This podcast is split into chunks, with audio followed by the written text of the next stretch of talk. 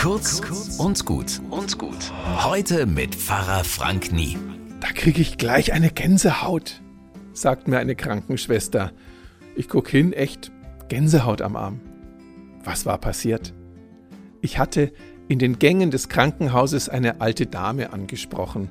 Die wollte eine enge Verwandte besuchen, hatte sich aber verlaufen im Haus und ganz hektisch war sie geworden. Ich spreche sie an, die Krankenschwester kommt dazu.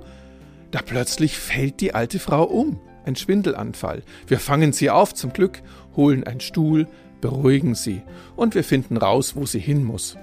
Ich begleite sie dahin. Gut, dass Sie dabei sind, Herr Nie, zieht mich gleich ein Pfleger zur Seite.